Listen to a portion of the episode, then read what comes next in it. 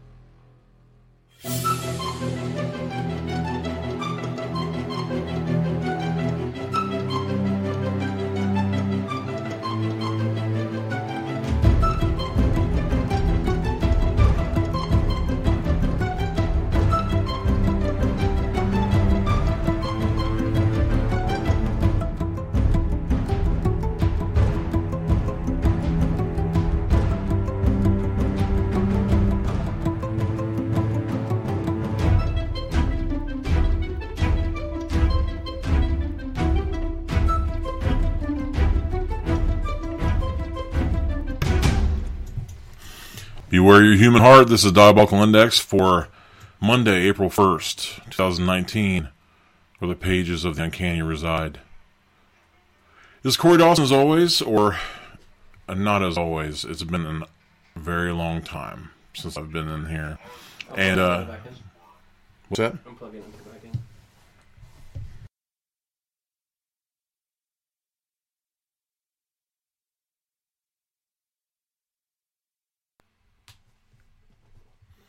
This could not possibly be my fault. This is all the equipment's fault. But I have equipment that's also faulty up here. But uh, yeah, it's been a long time since I've done this. Um, I've been away, trials, tribulations, things like that. But um, there, there's a lot of great things ahead. It seems like uh, whenever something bad happens or I get thrown into the mud or cast into the abyss, it seems like uh, if I wait around long enough, opportunity presents itself. So, Ashley, Ashley Zombie is in the house tonight. It is uh, Ashley Zombie month. You may have heard the bumper at the very beginning of the show. Uh, definitely check her out Saturdays, uh, nine thirty Central and ten thirty Eastern Standard, which is uh, where we're at. I've had a lot of people asking me if um, if my time coincided with their time, and I guess I I don't think about it that much, especially when I'm talking to people from you know upward Indiana area or uh, see what I'm talking, to people from Australia, Indiana, California, all over the place. So usually the people I uh, I assume it's going to be a little bit out of out of range. I usually make adjustments for that, but whew, Harsh. Harsh. Oh well. Oh well. Uh, I can't even imagine how I could possibly look like. Well, maybe I don't know. I don't know. Has Brad Pitt ever played a, uh, a middle-aged, graying uh, Benjamin Button. book loser? What's that now? Benjamin Button. Benjamin Button. Uh, no, he was. He just kind of went from hot to old in that movie, so I don't think that really qualifies. He was never in a shallow Hal reversal situation or whatever. But yeah, absolutely onward and upward, um, Mr. Gully. Uh, it's always with the Mister. I I always just hit him with a. Oh, okay, yeah, Fury. I barely uh, I barely got through that movie. I don't know. It seemed like in a lot of ways it was uh, it was kind of hardship for hardship's sake on that one. But anyways, um, yes, onward and upward, definitely. And I want to talk about a couple of things before I uh, I get into the the actual meat of the thing. And hopefully, all of you checked out the preface on Anchor. I started um, doing a, a little, I don't know, kind of a supplementary um, audio only part of the podcast, and I uh, put it directly on Anchor earlier today, kind of talking a little bit about the themes, and I I'm starting to wonder if maybe I I kind of um, focused on one part of it, and maybe there's going to be some confusion. So maybe a disclaimer at the beginning uh, is good. This isn't going to be another um, book to movie comparison. Like uh, uh, I, I had done that right before I left. Uh, books versus movies when it comes to uh, different portrayals and and uh, situations of books that have been translated and all that kind of stuff. It's, this isn't going to be like that. This is um, this is a little bit more, um, I guess you'd say, kind of esoteric when it comes to character, why characters change. Is it important that they change? What happens after the change occurs? And it all has to do with public opinion or um, or what people find in different adaptations and movies and stuff. So um, I'll talk about that, and it'll it'll be more clear as I talk about that, especially since there is there was an inciting incident on that. But I'll get into that in a minute. First, I did want to mention uh, my good friends Henry Hayes and Charlie from the Tales from the Bud podcast. Uh, they had a fantastic uh, little ensemble that happened uh, probably over the last couple of weeks. I don't know how long it's been really, but uh, they got like I said, I was talking to people from all over the place, and most of it was from the people that I had met through um, Tales from the Bud and the uh, the ensemble cast they put together for their episode feed, which is uh, up on the Anchor site. I believe it's I don't know if it's on YouTube yet, but it's all over the place. So look for Tales from the Bud, uh, and the episode is entitled Feed. I have a little uh, cameo in there as a cop. I have like three lines, and it was a total blast. So I, I definitely wanted to shout them out. Um, check them out. They're on Anchor. And they mentioned a bunch of podcast sites that I've never even heard of before. So just look around. You'll find them. And um, it's definitely interesting. It kind of has a uh, the boy kind of feel to it. Really grisly, uh, a lot of fun. So hopefully um, there will be more of those to come with the team that uh, that they assembled for that. Uh, and uh, and so there you go. Uh, that's one thing to mention. The other thing I wanted to bring up was very, very soon now. I almost lost track of time with it. To be honest, it's uh, it's almost upon us. The Midwest Action Fest, the second annual Mid- Midwest Action Fest. Uh, Midwest Horror Fest was such a success that they ended up adding an action uh, entry for that. So the second one will be happening uh, the weekend of April 19th and 20th. So definitely, if you're anywhere near Logansport, go up and support them. Fantastic people. They're going to be magicians, all kinds of uh, directors, filmmakers, uh, writers. In fact, uh, they're going to be there's a panel. They asked me to be part of a panel called Writing 101, and it kind of blew my mind, really, uh, where that came from. But um, Tom Commissar uh, from HM&M Films is going to be part of that, as well as Cameron Scott. And uh, Cameron has been a part of so many things that, to be honest, I can't even remember them all. Um, so definitely look up those two guys on IMDb, and you'll see what I'm talking about. But uh, I'm going to be sitting with them at the uh, at the table and talking about writing. I'm not exactly sure what I'm in for, but hopefully I'll be able to put some insight in there in, in some kind of fashion. In one way or another, uh, I my orbit touches a lot of writers and and stuff, and I do. I don't know what you'd call it. I mean, I guess I do some freelance editing and, and beta reading and all that type of stuff. But I I am in contact with a lot of writers, and from what it seems like, more and more lately uh, for whatever reason, and it's it's been totally great. Uh, so definitely, if you're into independent film, uh, action is when it comes to independent uh, conventions for film. It seems like action just seems to be a uh, it's going to end up in there probably a cross genre type of thing, you know, genre bending stuff. You can throw some action in there; it'll make sense. Have a horror, a horror element, but um, this is specifically for action films, and it's been a total blast. Last year was unparalleled. So, uh, Midwest Horror Fest or Midwest, sorry, excuse me, Midwest Action Fest, April nineteenth and twentieth, Logansport, Indiana, at the historic State Theater. Uh, make sure you check out uh, all that they have to offer in that area. Kokomo, if you're passing through, is really awesome too. And so, speaking of indie films, there are a couple of Indiegogos that I wanted to make sure um, Mr. Gully would only be saying this stuff on April Fool's Day. Just flat out. Maybe not. I don't know. But um, uh, Indie Film, Indiegogo. There are two campaigns I want to talk about and uh, one of them is the uh, Roman Joe Sart back in the news once again with Studio 605 and his uh, Fiends and Horrors film.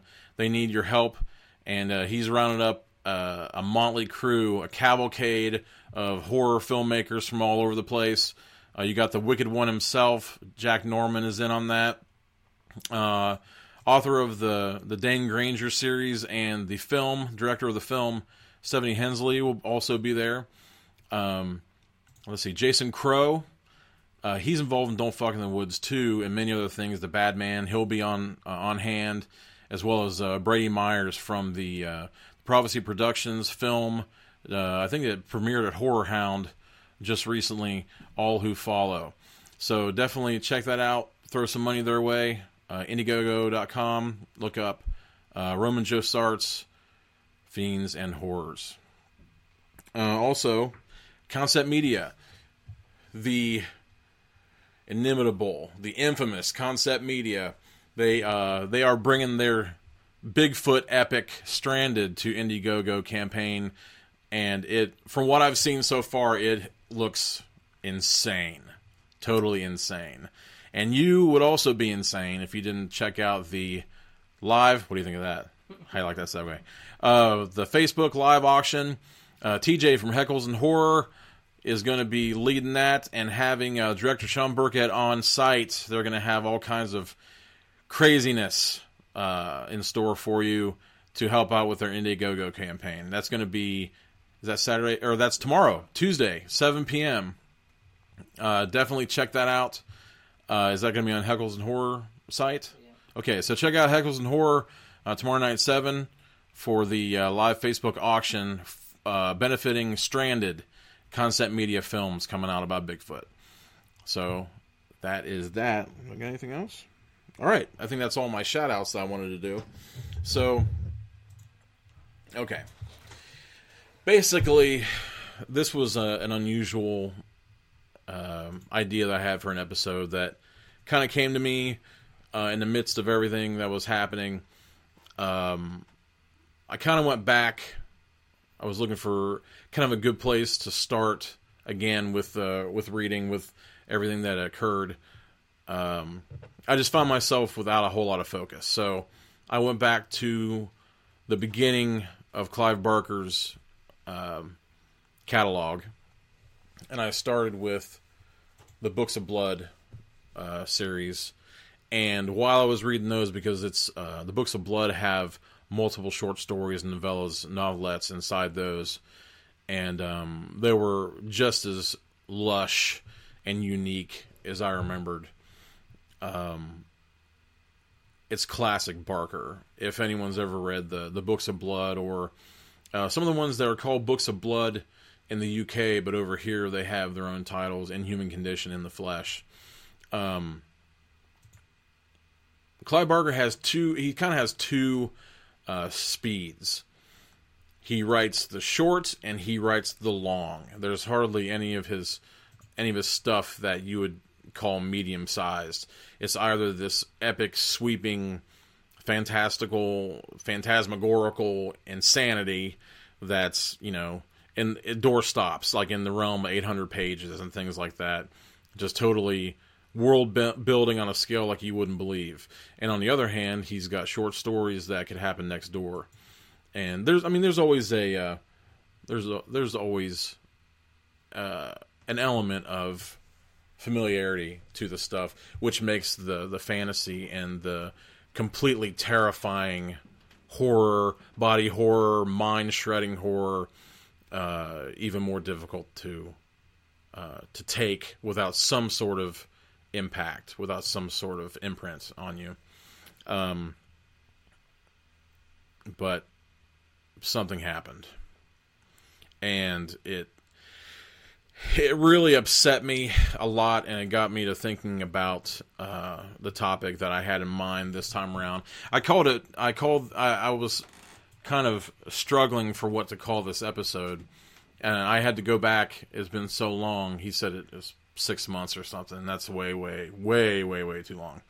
Um, but I had to look back and see what number it was, and I was trying to come up with a subtitle for it, and what I finally came up with was Barker's Lament, which is kind of a, a play on the lament configuration and uh, and Barker's problems and his uh, the terrifying things that happened to him around the time uh, when he was in convalescence writing one of the books I'm going to talk about.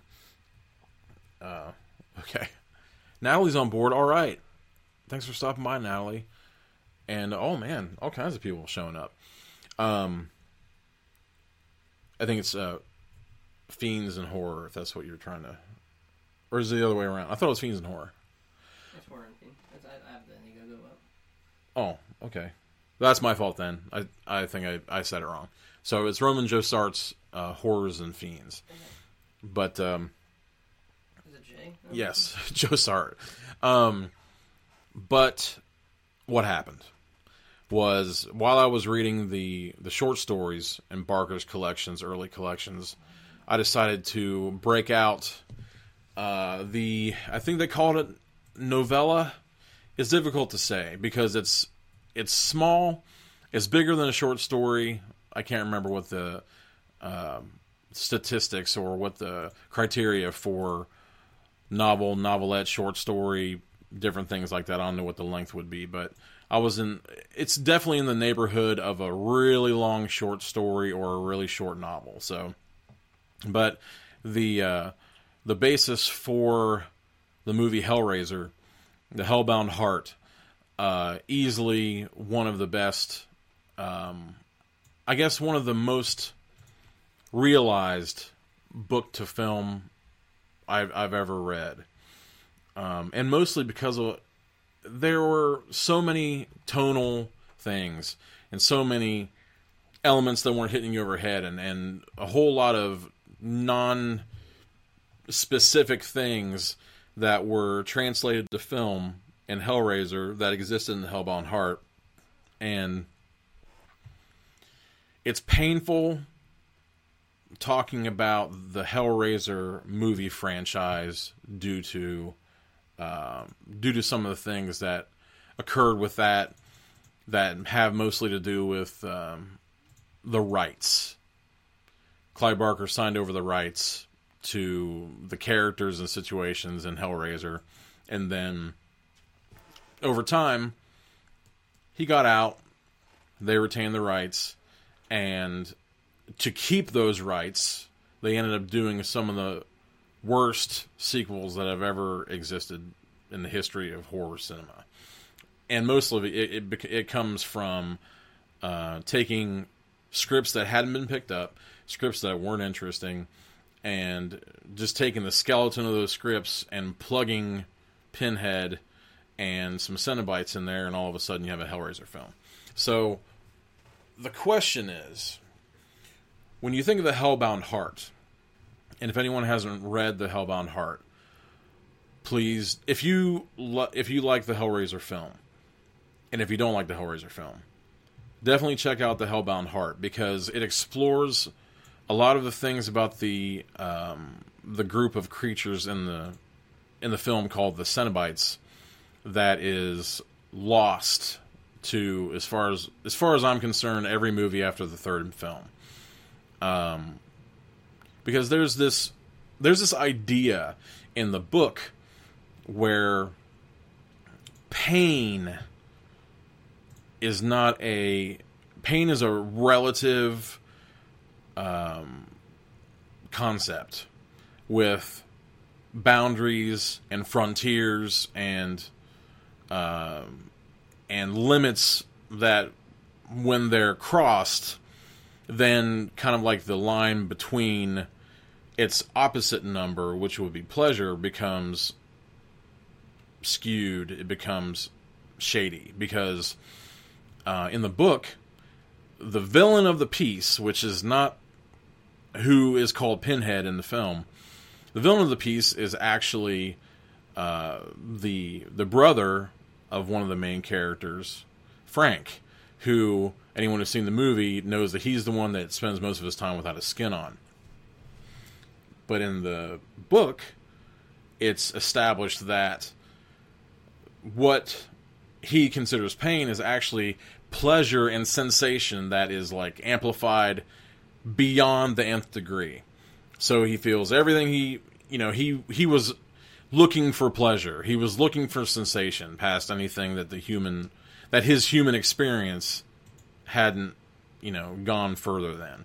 So be careful what you wish for. It's like the basis of hell. The basis of every bad story that anyone has ever heard about hell and the denizens of hell and the kind of like the bargain makers of hell. Um, be careful what you wish for. He wished for more sensation, and they give it to him, and he regrets his decision. So, basically, w- what goes wrong in, in the films later, and I'm kind of I'm tangential here, but um, what goes wrong in the films is they start talking about punishment, and they start talking about sin, and that's kind of the basis of what happened next when I was reading the Hellbound Heart. I read it from cover to cover. It had been a while, not so long that I forgot everything, uh, but long enough that it seemed like really and truly fresh to me again. So I read it, and it was mostly in service of uh, I was trying. I was going to give the Scarlet Gospels a shot, which, as far as I know, is Barker's newest work and it had kind of been heralded as the return of Pinhead and the end of Pinhead at the same time. Just to put it out there right away, Pinhead is not the name that is used for the Cenobite in the book. Uh, and when it was translated to the movie, he didn't have a name there either. Pinhead actually came from of like the viewing of the character, and as far as I know, I think he was called Lead Cenobite up until then, and I'm not even sure if he had a name in the book. Now that I think about it, I think they just called him the Cenobite, and uh, I may have been looking at that one the whole time. And uh, what happened was when I went to read the Scarlet Gospels after reading the Hellbound Heart, and granted, this is like decades of time in between the Hellbound Heart and the Scarlet Gospels, and people have been waiting for this for a long time for the return of these characters because the landscape is so rich. Everything that Clive Barker does, there's a richness and a lushness and a I almost want to say depraved, but I think that it's more along the lines of uh, this under underworld that exists, like you know, just beneath our normal life. So I started reading the Scarlet Gospels, and I got so pissed and disgusted that I couldn't finish it, which is rare for me. It's only happened a couple of times, but I would like to think that uh, there are valid reasons for for each of the times that I couldn't that I couldn't hang with it.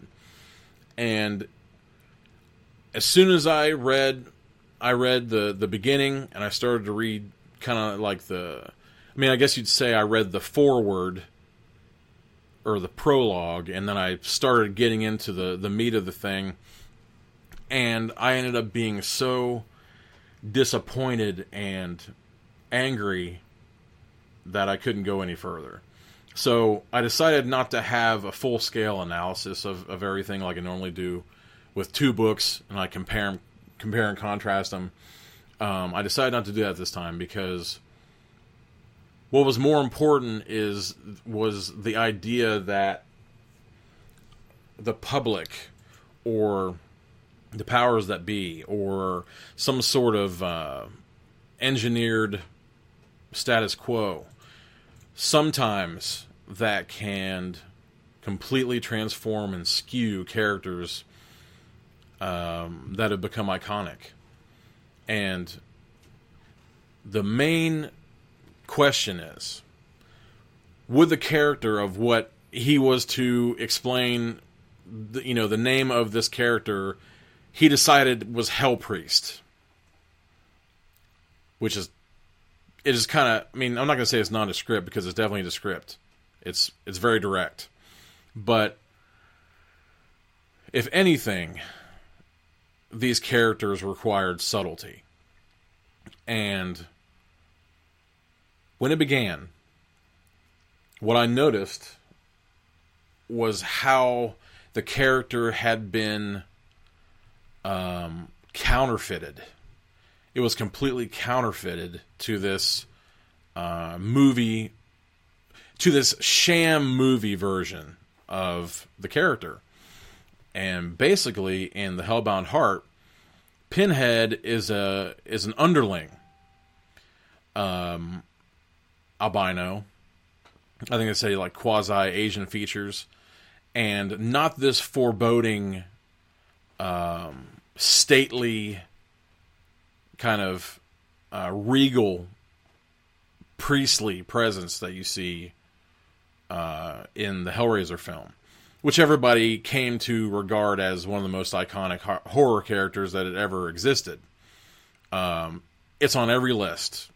He's on every uh, poster that shows a you know kind of like a, a cavalcade of horror icons but that's that's where the problem starts because for me i was okay with this i was okay with the change because the change was so striking. The character was so striking and it left such an impression on me that and now i'm talking about the first two films. As far as i'm concerned everything after that is just insanely bad. But there was there was there was something that was established in the first two films that took the character and gave it a definite form. So that's that's kind of where my problem comes in. That kind of I knew that my next episode was going to be on this problem, and I'm curious to see what everyone uh, when everyone else feels about it if they've read um, either or both. If you were to read, I think, if you were to read the Scarlet Gospels, only having seen the first two films, you'd probably still feel the same way. Oh yeah, T- TJ, flat out, man, the Hellbound Heart. Definitely try that, but but anyone can do whatever they want. Like total disclaimer, I meant to actually do it at the very beginning. These are all my opinions. This is the way that I took this. But I think you'd be hard pressed to find someone who cared. I mean, there are people who completely go after things for sheer entertainment, and they they aren't touched. They aren't. Um, things don't change them when it comes to entertainment, when it comes to literature or any sort of fictional anything. They just do it for fun. They go for the thrills, they go for the mystery, they go for the romance, they go for the whatever, and they're out and they kind of put it on and take it off like a coat. There are those people. Sometimes I envy those people. I'm not one of those people. So you remember the character from the Hellbound Heart. You see the films and you see the character of Pinhead. Pinhead as he's known in the films, which is okay place marker name. You read the Scarlet Gospels or attempt to, and within the space of it was probably something like 20 pages. It may have been 15. At the very beginning, they cheapened and lessened and destroyed that character. They destroy the original character and they destroy the iconic character. And I think that this is definitely it's an example of I mean, I guess it's kind of like the thesis of the whole original story. Like be careful what you wish for. Because I read as far as I read and it wasn't very far. I read through the very I was waiting for something to change. I was waiting for it all to be a joke. I was waiting for it all to be this insane, divine crock, and it wasn't. Uh, and all I could think of, first thing, it was it was emblazoned on my mind, was that something happened, something went wrong because I knew Clive Barker had some serious health problems. Um, I, I don't know if it was throat cancer he had to have surgery. I think he ended up getting um, pneumonia or meningitis or something. I I guess I should have looked up what was wrong with him, but I was so incensed by what had happened. I I just didn't I didn't do enough research on what was wrong with him at the time. But all I could think of was when I was reading it was that it was ghost written. Someone else had written it. They were hired by someone, him, his estate, whatever, his agent. Who knows? I don't know how that stuff works. But someone else must have been hired to write this book because there were no hallmarks of Clive Barker's writing. And like I said, it's it's my own opinion, but I would like I would like to think that if I was so wrong, I went on the internet, I scoured the internet for any sort of answers as to why this would have happened. And uh, like I said, I didn't go all the way through, but I read all kinds of statements from other people talking about stuff that happened later in the book. And one thing that was introduced in the book and in the film was this not a vague concept, but sort of a um, implied concept of the thought of hell. Like they would refer to something as hell, but it wouldn't be like capital H E double hockey sticks hell. This would be the hell of getting what you deserve or what you asked for. What you asked for, you get it and you regret it. And that's this hell. It's not so much a punishment as much as a granting. You're getting wishes granted. It's actually closer to a jinn than anything else. So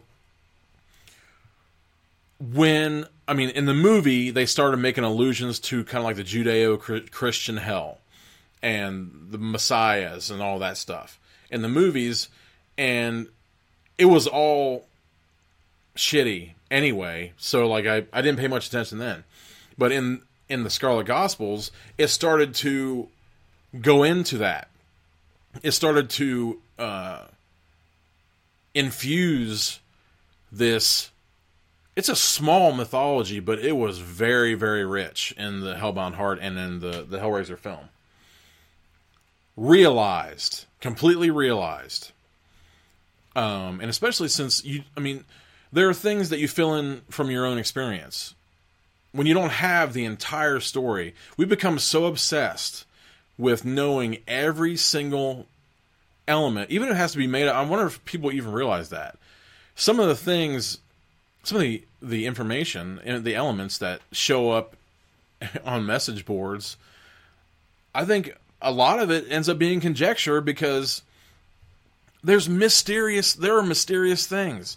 I mean, in religions they call them mysteries. There are things that don't have explanations. And, you know, as much as confusing as things can be, I think that when you when you ask to see behind the curtain and you want to know every mechanism, something's going to be lost.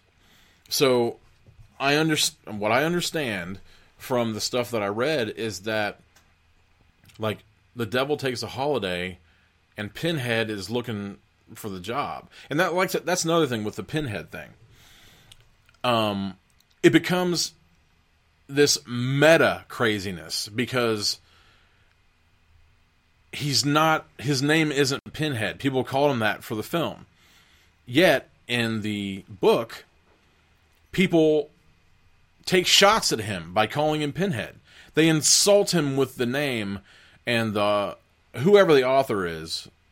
I cannot be convinced that it was I'm gonna, you know, I'm gonna give benefit of the doubt and say maybe it was partly Clive Barker somewhere. Some of the names um, definitely uh, kind of smacked of Clive Barker, but it could have been a thing where he had some notes written. I mean, I, uh, I did do some reading on that, and as far as I can tell, he had this gigantic uh, outline for for doing this final work but but he ended up being sick at the time, and they weren't quite sure if he was going to uh, survive.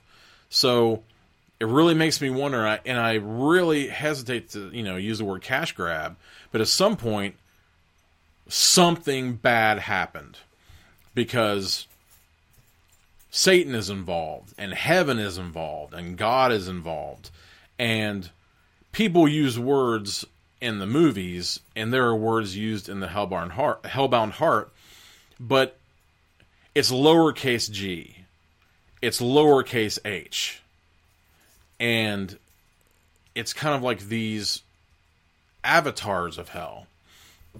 And when, uh,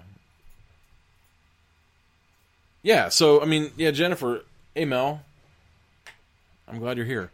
Um, yeah, yeah, and that's the thing, like, it's been totally cheapened completely cheapened. I mean, even the I, I mean, I, I, haven't even gotten to some of the worst parts yet. Um, the the grandeur. That's a that's what I want to get across. The grandeur of what he had created is completely destroyed in the first 10 pages of that book. Because Hell Priest, who doesn't like to be called Pinhead because of this weird winkety wink comment that comes out from basically he ends up hunting down these magicians. There are these magicians who have secrets that they don't want to give up. And for some reason, Pinhead is hunting these people and wants them as if he required any kind of power from any sort of magical human being. What for? It ends up being this weird coup d'etat where he's like going for he's going for the lead motherfucker in hell. And it's completely ridiculous when it comes to like what what the character had been established to be. Maybe part of the problem is that it's such a drastic jump from those two things that and I've heard I read also that there is a uh, a novel that takes place in the interim between these two books, uh, written by another writer, and I'm starting to wonder if that writer could have had something to do with Scarlet Gospels. It just seems kind of strange to me that these things would come out at once. It's called The Toll. I'm really, I'm kind of curious to read it, if it would make any sort of sense or lift this up in any way. Because at one point, if anyone knows anything about Pinhead, at one point, Pinhead treats this woman like a dog, or treats this man like a dog, and has this man pretty much rape this woman and then give birth to some kind of offspring that you would think like becomes, you know, Pinhead's like familiar or something or whatever, but it being born like tears this woman apart and there's all this shit and if anything I mean it, it seems kind of like a a pretty uh pretty thin distillation of Pinhead. But if anything, Pinhead has this smarmy politeness. He's crudeness doesn't enter into his vocabulary. Pinhead is not crude. And I think that the, that may even be why, why like Hannibal Lecter has that uh, mystique as he does. And they kind of share this mystique. And um, the way he's portrayed in the beginning of that book. And oh, yeah, and another thing, and another thing. I honestly, physical appearance doesn't matter to me as much as having the tone correct. There have been, and okay, I have a, I'm to do a little interjection here. One of the things I was to mention was the difference between the John Constantine from the Hellblazer comics and the Constantine film with Keanu Reeves. John Constantine is blonde, British, bisexual. There are many differences between Hellblazer John Constantine and John Constantine from the Keanu Reeves film. I hadn't read Hellblazer and I only found out about Hellblazer later. Constantine was a brilliant film. It and the, and that fell in between the Judeo-Christian belief system. So like nothing was you know torn apart. Nothing was drugged through the mud uh, from that. So that's another thing. Like if it was just a, a physical difference, and in this case, there was a physical difference between uh, the description in the in the book of a character that was much more of a minor character than he was to become, or even saying he is is difficult when you think about the Hellbound Heart character that Pinhead is derived from. There's androgyny to the character. There's kind of like a a washed out albinism to the character. There are jewels at the head at the head of each pin that's in his head and stuff.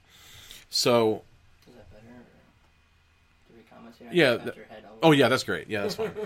um, I think that um, I mean Jennifer, if we're talking about ethics, like the Cenobites, it's a difficult ethical question, but I think that he's kind of he has this regal aloofness and he's just I don't know. He he's almost so classy that he's insulting your lowness, but at the same time he doesn't I don't it's it's difficult to explain. But whatever it is, Pinhead of the movies had it and it was actually an improvement on the character in my opinion. It was an improvement on the character.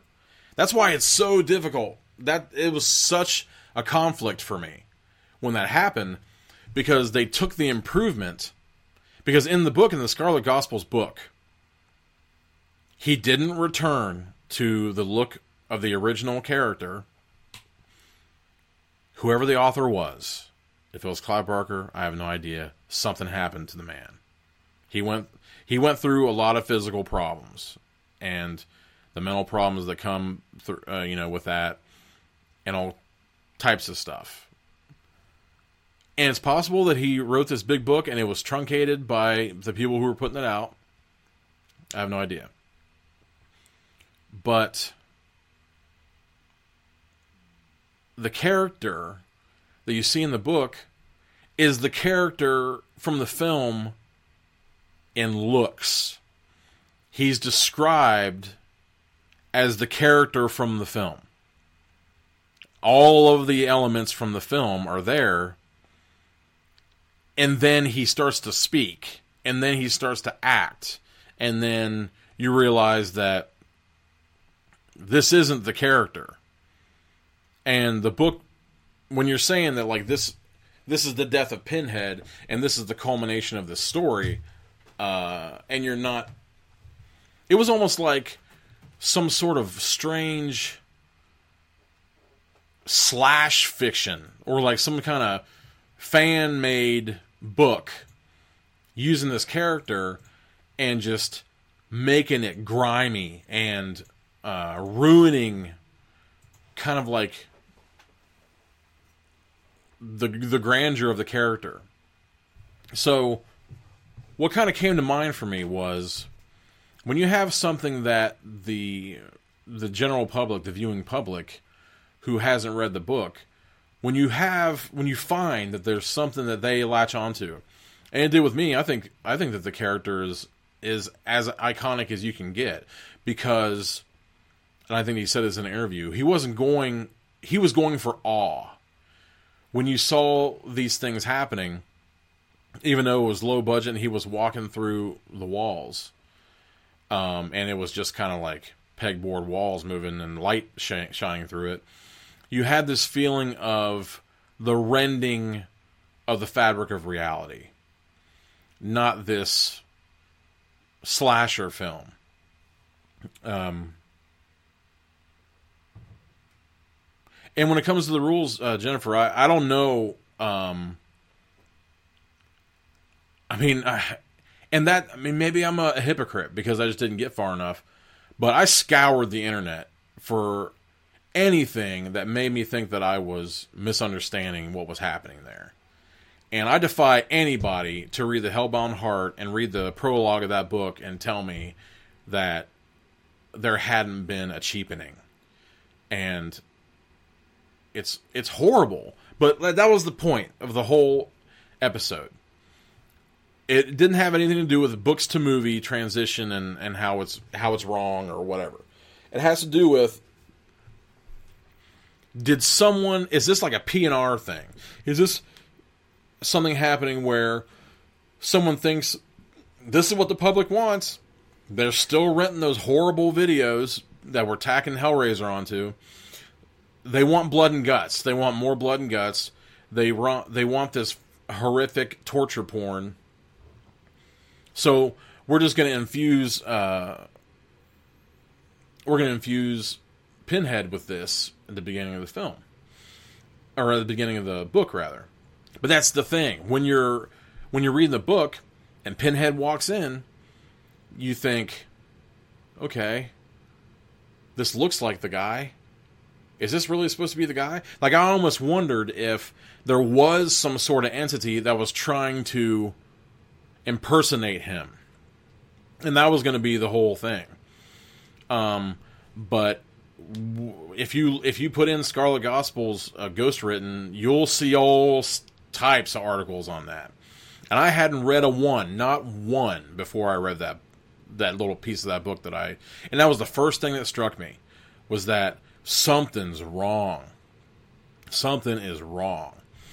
Um, but that's the that's the point of the whole episode. I'm totally this is this is an emotional thing for me when someone slights a character, lowers a character that has that has a rich history, uh, whether or not it is kind of hey Stu or uh, Kevin, hey Kevin, what's up?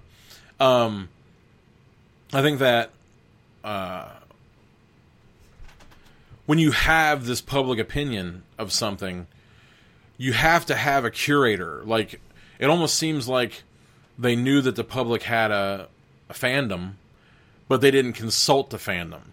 Or, I mean, apparently the guy who's been doing these later movies is a fan, but it just so happens that he's, um, the the the the okay when it comes to the torture porn thing, I'm talking about the very beginning of this book, like. I honestly think that the only movie that even had that flavor was the newest one, I think it's called like Revelation or something, where they tried to integrate like kind of Saw esque stuff or like Seven s stuff in there, and the, I mean, there's no doubt about it. The Cenobites are torturing people, but it's just different, and I think it's kind of like that X factor with with this story. Um, and it's just so perfectly balanced that you can't counterfeit it. You don't understand it. I can't say that I fully understand it, but I know it when I see it. So, um, the question becomes when the public makes um, makes their decisions. How how often? I mean, there's always a risk. There's a risk with anyone liking anything because when you're trying, you know, when someone tries to replicate it, um, you know, if you can only see certain parts of it, you're going to get something wrong. You kind of have to have the whole tapestry in order to have the same feeling. I'm not saying that everything has to be perfect. Everything is not going to be perfect, especially if you do like the Hellbound Heart. It was probably meant to be one and done. It just so happened, and that's the point. It just so happened that the movie was insanely popular.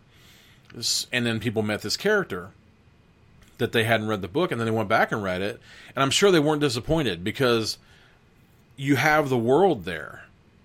It's there. There's no doubt about it. And you you feel it in the film, and it's enhanced by the book, and that's always that's the way the best things happen. But there are other cases that I had in my mind that I thought of to bring up here. And I think one of the most famous is uh, Sir Arthur Conan Doyle.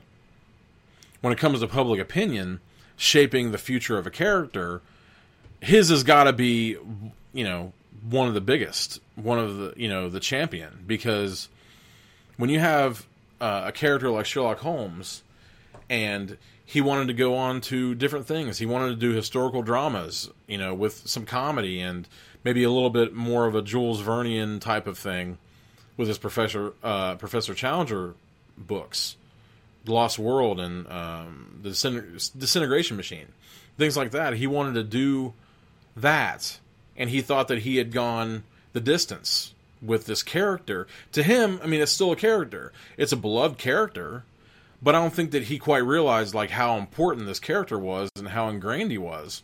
I mean, even to think about it now, how many characters stand the test of, I mean, 1880s to now, whatever that is, and so he kills off Sherlock Holmes. He has him go over Reichenbach with Moriarty. The absolute, yeah, he got locked. Jeez. Are you a cumber babe? Is that what it is? Cumber bitches? I don't even know what they're called. But um, the Benedict slaves.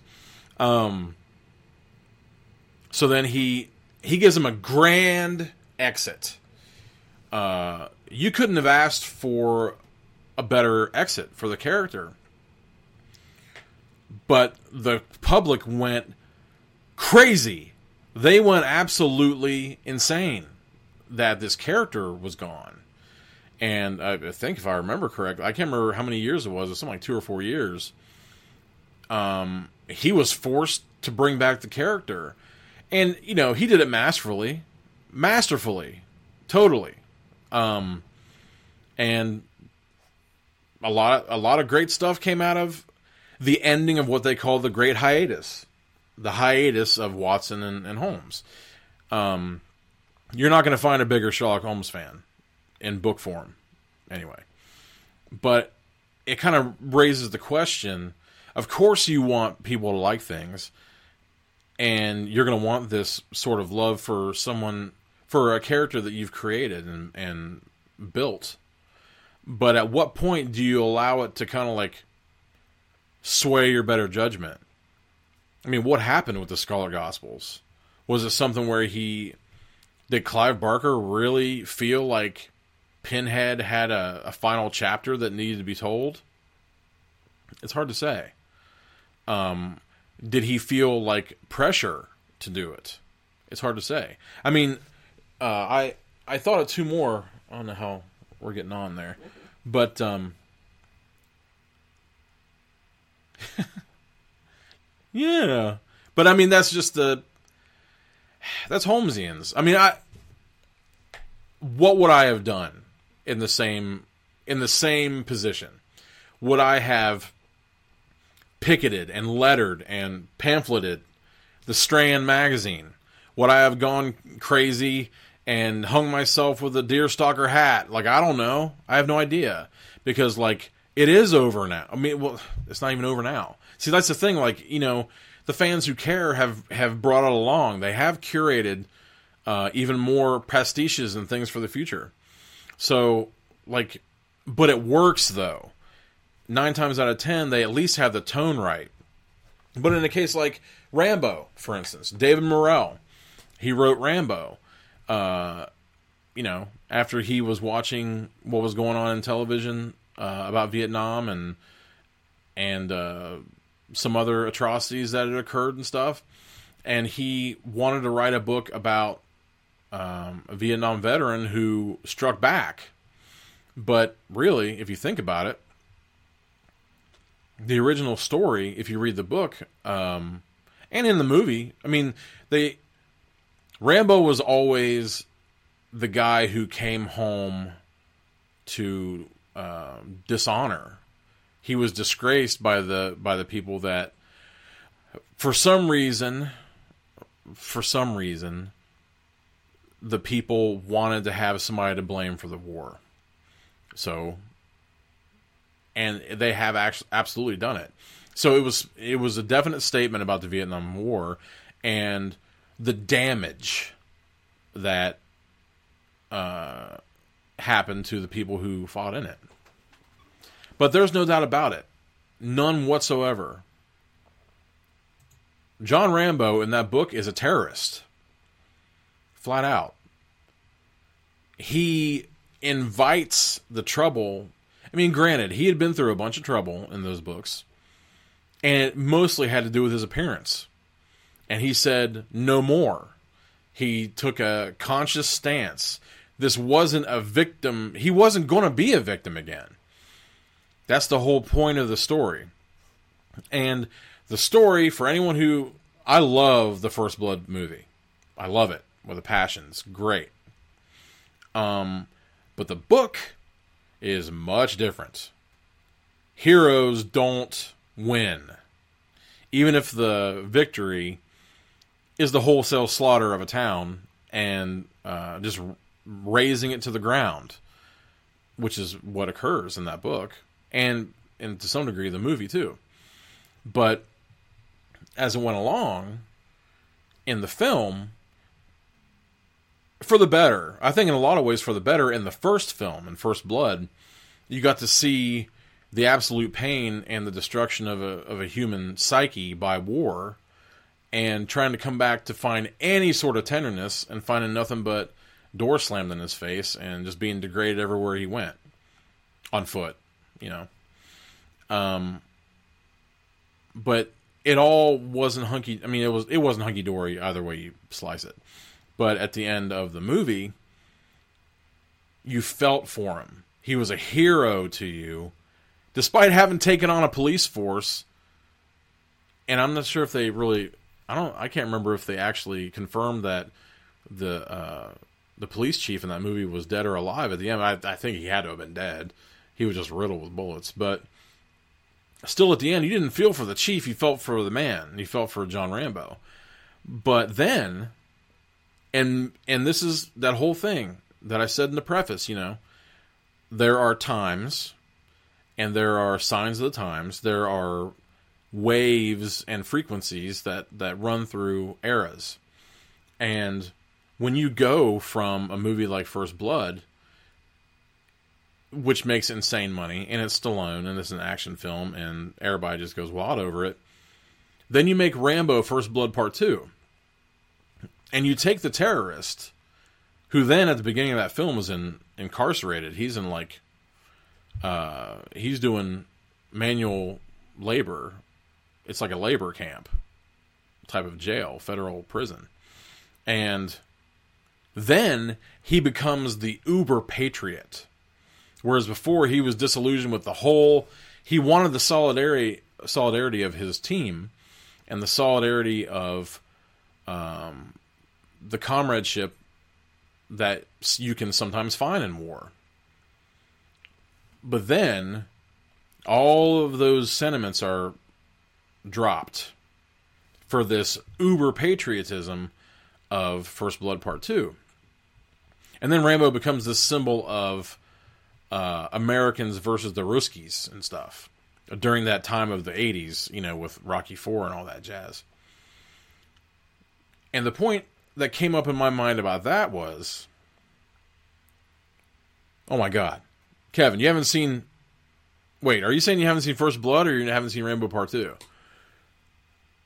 I mean, I love Rambo Part 2 as well. But the, the character of Rambo has totally shifted due to. And that's the thing. It's shifted due to this um, opinion of the time. What are you doing? Trying to make it easier for you to read. Oh, I appreciate that. Somebody trying to make something easier for me to read. I appreciate that, buddy. Well, so you don't I'm a have to do I'm a this. dick. Um, no, but Does that help out a lot or no? yes, it totally helps.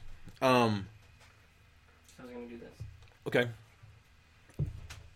but the What? oh, I just I just saw your sleeve. Uh-huh. Um, because we're on a little bit of a lag, not too bad. But it's like 15 seconds or something. like the point is though and why that came to mind is um i found out later after i had read the first blood book which is awesome. It is well well worth it. And um, it almost makes me forget about reading creepers. Um, look back in my uh, in my past archive of, of shows and uh, find the one where I'm talking about Morrell or uh, I guess Creepers. It probably I probably put I don't know. I'm not sure. I probably put Morrell, but you'll see how pissed I got about that.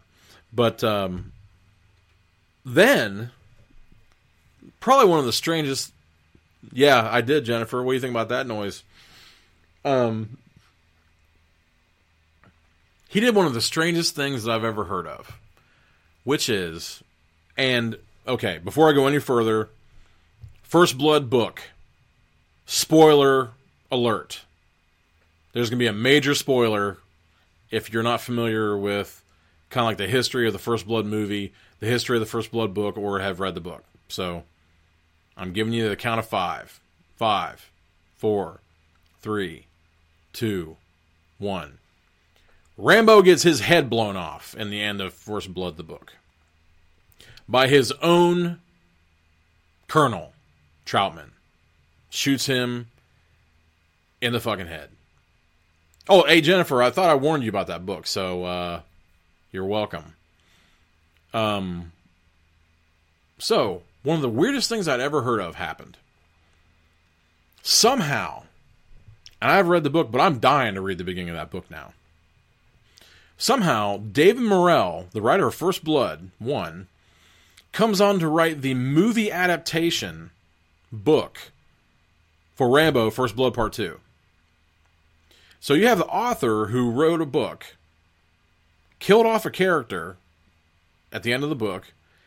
He comes on to write the book of the movie adaptation and somehow deals with a character that he killed once already. And somehow acts like he's still alive in that book. That is weird. I've never ever heard of that happening. And he cares about that character. On his uh, on his Facebook account, he refers to himself as Rambo's father. And I mentioned that before too. I think it's weird. But it's just weird that you would take over I mean, maybe he felt like he couldn't trust anyone else to do it, but at some point you have to go this doesn't make any sense. And this is just weird and this is kind of I mean, I hate to say it because I don't know the guy. And I don't know what the circumstances were around it, but that seems like the height of selling out to me.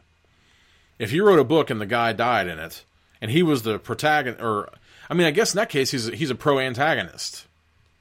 You know, he's the lead, but he's a stone cold killer at the same time. So that's the question. Like, how far does it go? Like, when do people back off? When do authors fold under the pressure and end up giving the people what they think they want? But most of the time, it seems to me like it would be an monumental shit show whenever it's done. If if if you're if you manage to do something just to give the people what they want without uh, without engaging in any kind of thoughtful story. I mean, like this is slightly off topic, but when I read that Krasinski was doing a uh, a Quiet Place sequel, I was like, how? Why? And then the why becomes obvious. Yeah, got to get that fucking shadow right. I mean, I'm sure that Krasinski and Blunt together don't make enough money for a continent, but then you know I read somewhere that he said he wasn't going to do it. They asked him to do it. He wasn't going to do it unless he felt like he had a story that was worth it. So apparently he's got a story that's worth it. I don't know how that could possibly work. And I um, think the guy from 28 Days Later is going to be one. yeah, kill yeah, twenty days like Cillian Murphy's supposed to be on it. I think he's going to be. I'm not way off topic because the topic is like how opinion can sway writers into these foul fucking waters. But there is hope. There is hope. And uh night Jennifer. And it comes from Psycho. Robert Bloch's Psycho. Um I was kind of trying to think of a counterpoint to all this stuff. And Psycho is the best one that I can think of because anyone who's ever read the book Psycho knows about the movie Psycho. And you'd have to know, you know, the difference. And the difference is in the book, Norman Bates is an overweight, balding, middle aged man. And in the film, it's Anthony Perkins, who was in the uh, in the prime of his acting career, and threw it into the toilet making that movie because he would forever be known as that character, which is kind of like, uh, it's kind of like the curse of the icon when you, I mean, Anthony Hopkins managed to wriggle out of it. Um, but that was so successful that transcended so many things. The the horror Oscar winner. I mean, I think Jordan Peele's been the only guy who has really slayed that dragon since, as far as I can tell. Um, that was a long time coming for that. So, um, Psycho is the best outcome that I can think of because it just so happens that I love the Psycho sequel movies. Um, and I think it's because the first one was an absolute masterpiece. So I don't know who was asking for the second one. Um, but when they made it, I think that they they put their tongue really firmly in their cheeks and it worked out. But the interesting part is is that you know this is a, it was a different time. It wasn't like it is now. But at the same time, uh, Robert Bloch wanted to write a sequel to Psycho. And his sequel actually came out or was coming out before uh, the Psycho 2 film sequel, and Universal's tried to squash his book because, and I read a little bit of the book today, um, just for kind of fact checking because I didn't remember them really mentioning what uh, Norman Bates looked like in that book. he had definitely mentioned in the first book. So it makes me wonder if he uh, intentionally left it out so he wouldn't have to answer for it. The people would make up their own mind which one they preferred, and everybody would be happy. You wouldn't have to worry about uh, someone saying that, you know, he doesn't look like a, a fat old middle aged man. He looks like, you know, he's like this svelte young man. Like, what are you doing? What are you doing to this character that I love? That I paid, you know, whatever would have been then, two bucks to go see at the film. Like, how are you going to mess with my beloved character that way? In this way, it was the perfect compromise because they ended up making the movie. It was not based on his book. They came out completely separately, and everybody was fine. He ended up making a third book and maybe even a fourth one. But I definitely remember the the two sequels to Psycho, and um, they just kind of parted ways. And the film version was the film version, and the book version was the book version. He wasn't on bent knee to try to uh, to try to placate anybody for his own character, and it's great. I would love. Uh, it would be. I mean, it'd be total heresy but I would love to see someone make a book faithful psycho film. That would be awesome. Get some Toby Jones in there. Uh, if anybody uh, doesn't know who Toby Jones is, he's the guy. He was the cashier in The Mist, and he played uh, Arnim Zola in um, in Captain America, First Avenger, and then later on the Winter Soldier. Uh, so he would just be like this little guy, bespectacled guy you know, kind of balding, and yet he would uh, he would do something much uh, more horrific to Marion Crane in the shower than they ever did in the film, and uh, it would be very interesting. And um, I would have liked to have seen them try that in Bates Motel, but I think that in a lot of ways they found they found a group of people who were willing to make a prequel that stood up uh, to the test of the audience. But that's basically why I came out tonight. Um, I don't think I've ever because I love me some Bernard Herrmann.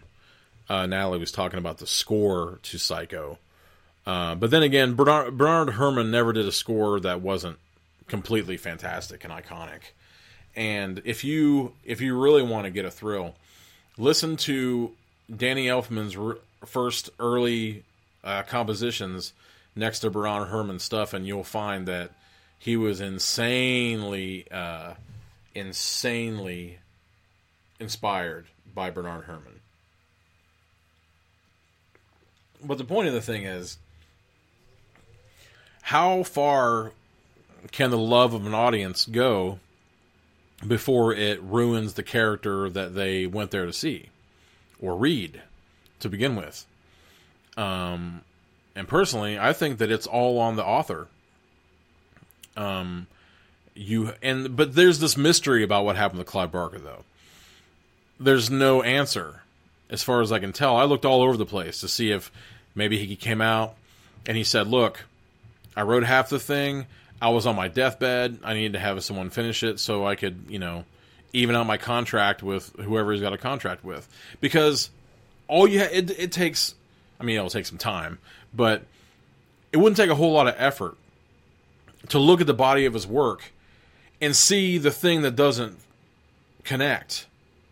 One of these things is not like the other. All you'd have to do is read Great and Secret Show or Everville or Imajica or anything read anything of his and put the Scarlet Gospels up next to it and see if there's a difference. And I think it's instantaneous. It's instantaneous for me. So, um, is there an answer? I don't think there's an answer because as long as people uh, love money, and as long as there are companies that like to make money off of people who do art, thank God they're there but a, a, lot of times it's more trouble than it's worth. Um, at some point, they may ask you, or not even ask you, and just try to make changes or suggestions or uh, some sort of aggressive suggestions. um, and change your character. I mean, it all depends on how much you care. Um, because caring is at the heart of it. When you have people who are so insanely uh, obsessed with how something comes out, I mean, now is the worst time that ever existed when it comes to nitpicking of creative work. Uh, people go through everything with a fine tooth comb with a microscope attached to it. You can't get you can't make a mistake, not one mistake. And granted, I mean, if you people you know sometimes say you you should have found this because you've looked you had to have looked at this a thousand times. Well, as with everything else, it's the act of looking at something a thousand times that is going to let you miss something because you think you've seen it all already. So, did they think they were doing right by changing these things? Did I mean I suppose that in Rambo's case, they figured, well, he died in the book already, so the Rambo that keeps going on is a different character altogether, and they, you know, never the twain shall meet. They're mutually exclusive. Until you get the author who wrote the original damn book to to write the adaptation. How could you do that as a creator of a character?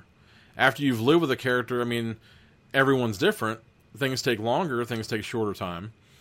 But I would like to think that he lived with that character for at least a year, trying to, you know, think his thoughts and, and feel his feelings. Now all of a sudden he's going to turn him into like Uber Patriot after he was fighting against the man in the first book, and then all of a sudden he's wanting to, you know, to go to war. I mean, they kind of had a thinly veiled um, bring him back alive with the POW camps and stuff. But when, when it comes down to it, he was laying waste to everybody he could find. So it's it's an argument that you have to make, but you're never going to win. Uh, it's a problem that you can't solve, and that's why I was so damn nettled, and I had to talk about it, even though it's just a it's a circular thing. It's a circular thing, and each link is connected by money, and um, and upvotes by the mob. There are very few times when you can say, "Man, I like this character this way," and even though you know someone took over my work for a minute and they made one change, and people loved that above all else, but now I'm back and I want to take, I want to reclaim my stuff, but you don't do that thing that was changed because it wasn't your it wasn't your inkling.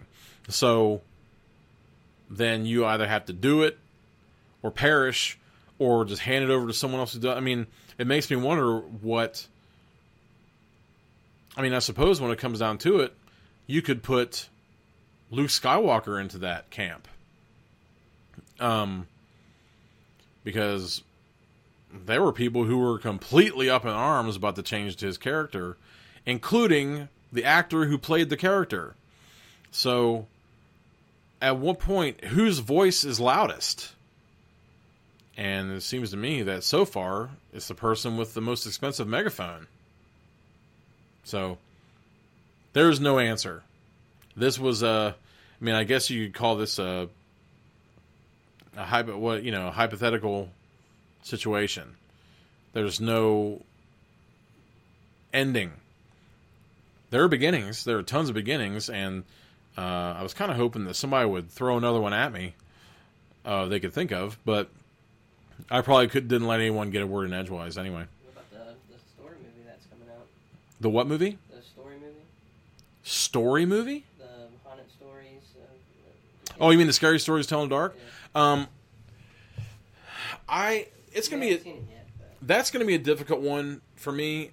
I think that, and I've had many conversations. It's kind of a shame that Jennifer went to bed because, um, we've had many conversations that scary stories to tell in the dark is not just the writing; it's the art as well. When they change the artist, and the name isn't coming to me right now. And it looks like uh, that Guillermo. I mean, is Guillermo directing it? I thought he just produced it. It's hard to say. Which one has more power, the producer or the director? It's hard to say there too. But I mean, I've seen the picture of that lady like in the hall, and it looks a lot like the art. But in this case, it's one of those really rare situations where something is two dimensional and you're making it three dimensional. When you're reading the story, you are taking the art into your own head and you're giving it another dimension. So when someone else, no matter how well meaning they are, even Guillermo, I love Guillermo del Toro. That guy is like a fantastical genius. However, when you let someone else give it a third dimension, it's not going to be your third dimension. So,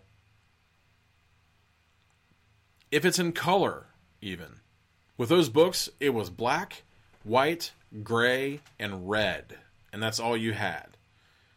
If I would have been him, it would have been so simple, Andrew. Right? It would have been so simple. I'm totally engaging Andrew right now. I was trying to figure out. Who, but yeah, this other guy named Andrew. Um, no, I'm, I'm kidding. But why not do it in black and white with like splashes of red? that's not appealing to mass audiences these days, though. But it makes me wonder. I mean, the Sin City experiment was pretty cool at the time. I'm not so sure it holds up now, but that was this um, amplified view of black and white.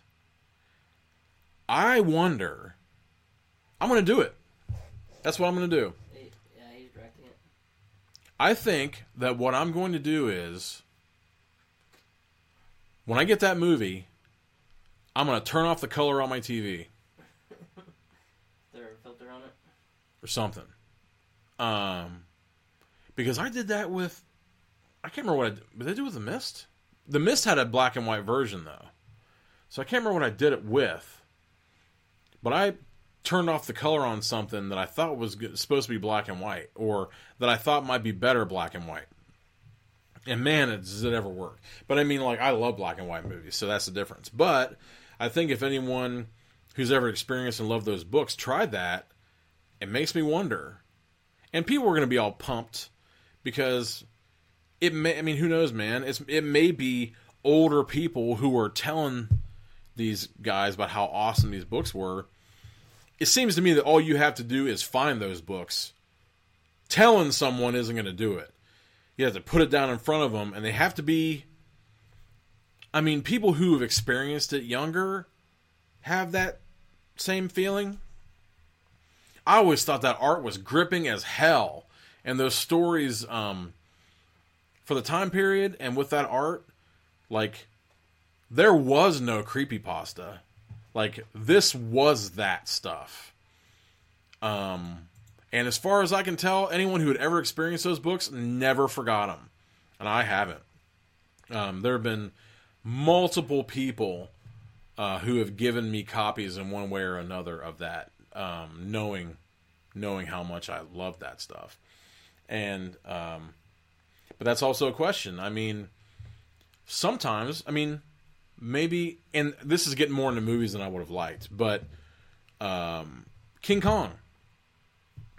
Peter Jackson makes King Kong, and he put his everything into that movie, but somehow it just didn't work in a lot of ways.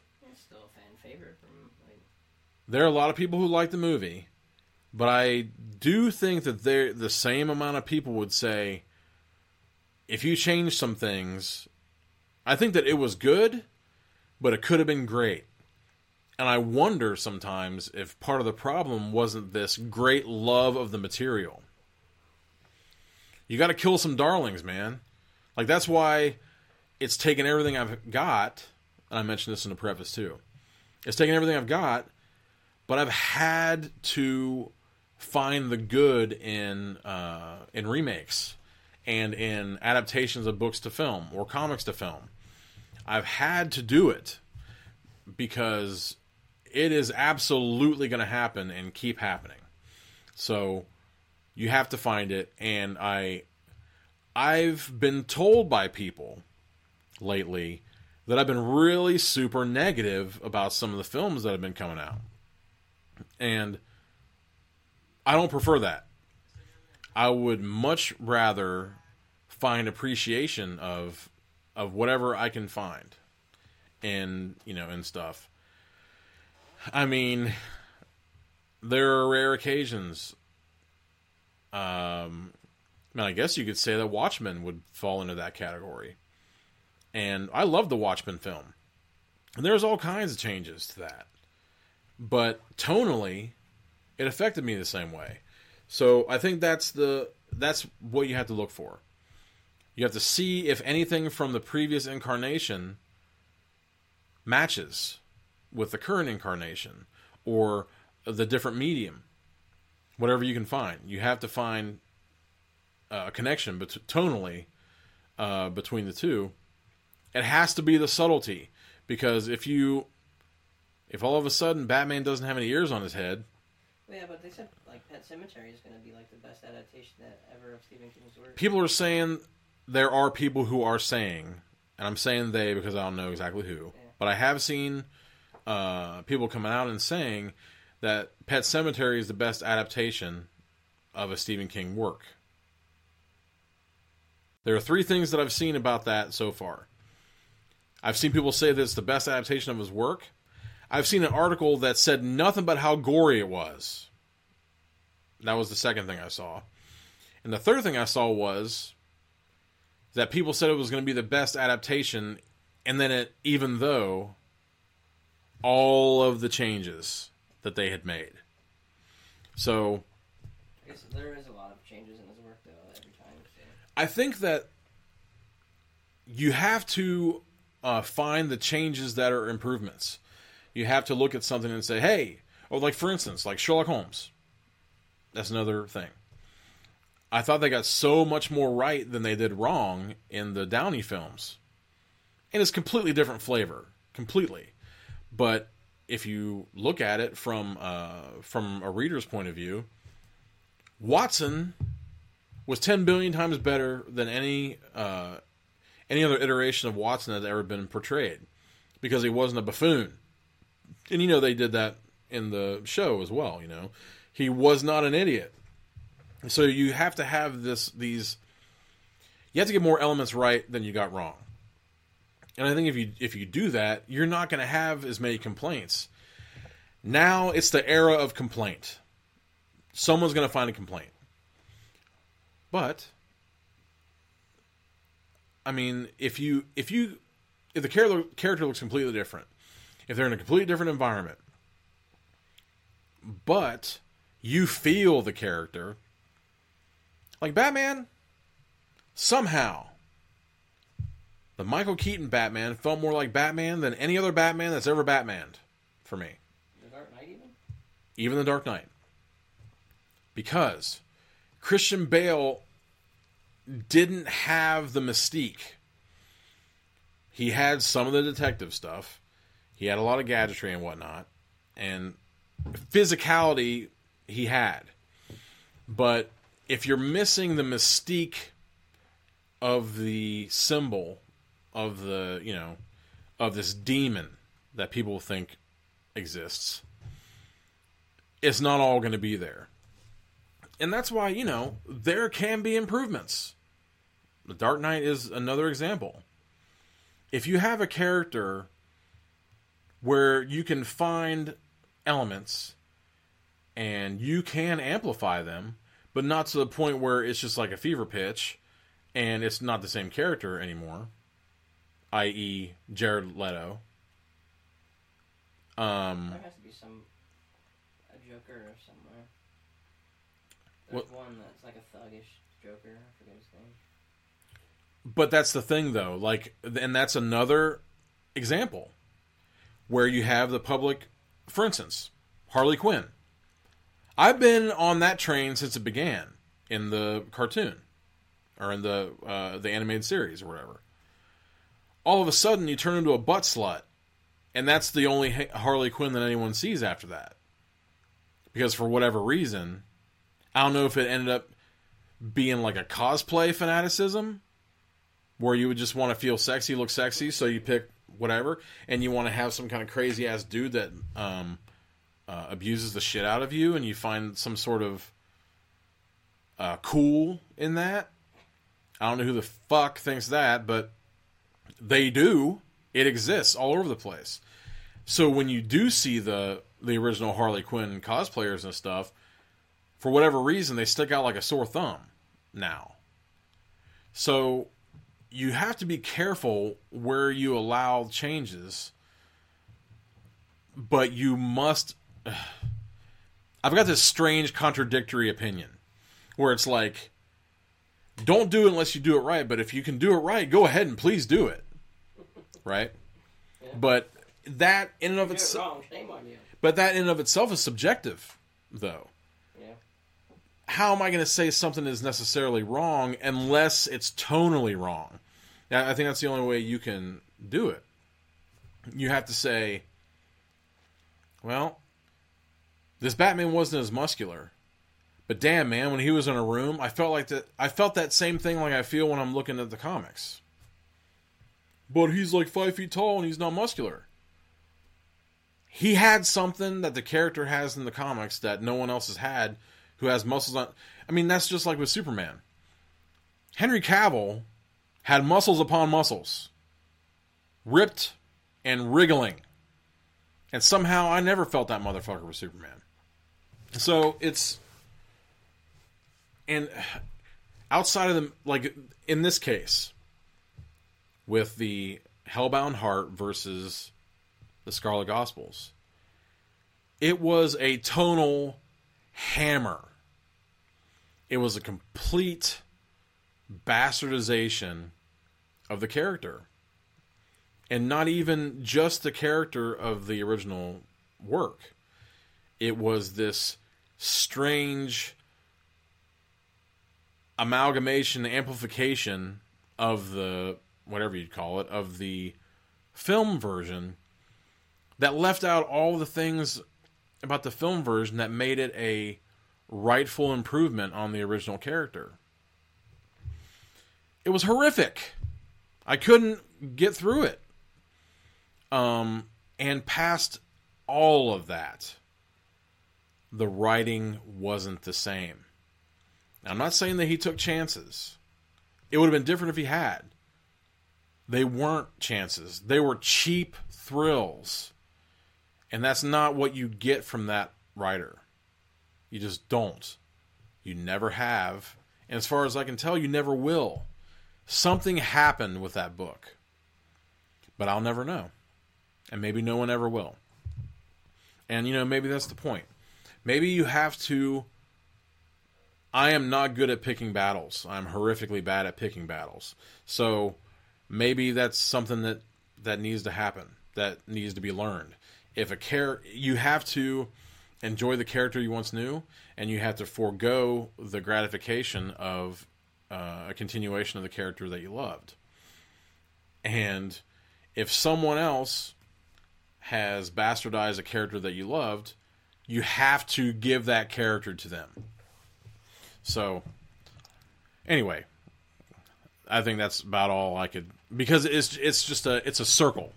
It's a it's a Ouroboros constantly eating its own tail when it comes to you trying to foist your subjective opinions on someone, despite the quality of uh, of what you liked in the first place. That really, I don't think it can be denied. Maybe it can though, because that's just my opinion.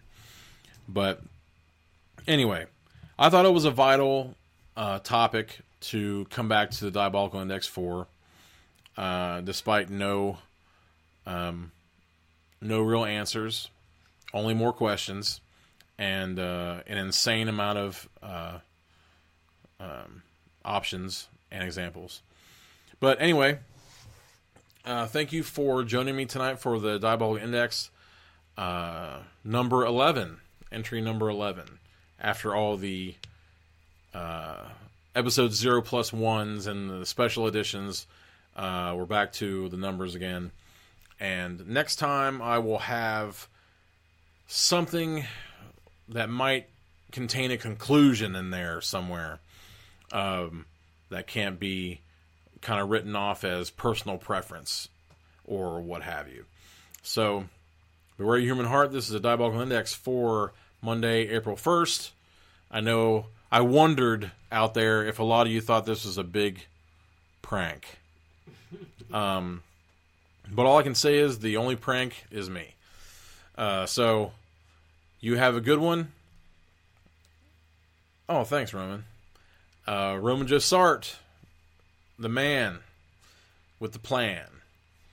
Um, back again, 605. As I said, Indiegogo. Make sure you check them out for Horrors and Fiends. I think I got it right wrong the first time around. Horrors and Fiends.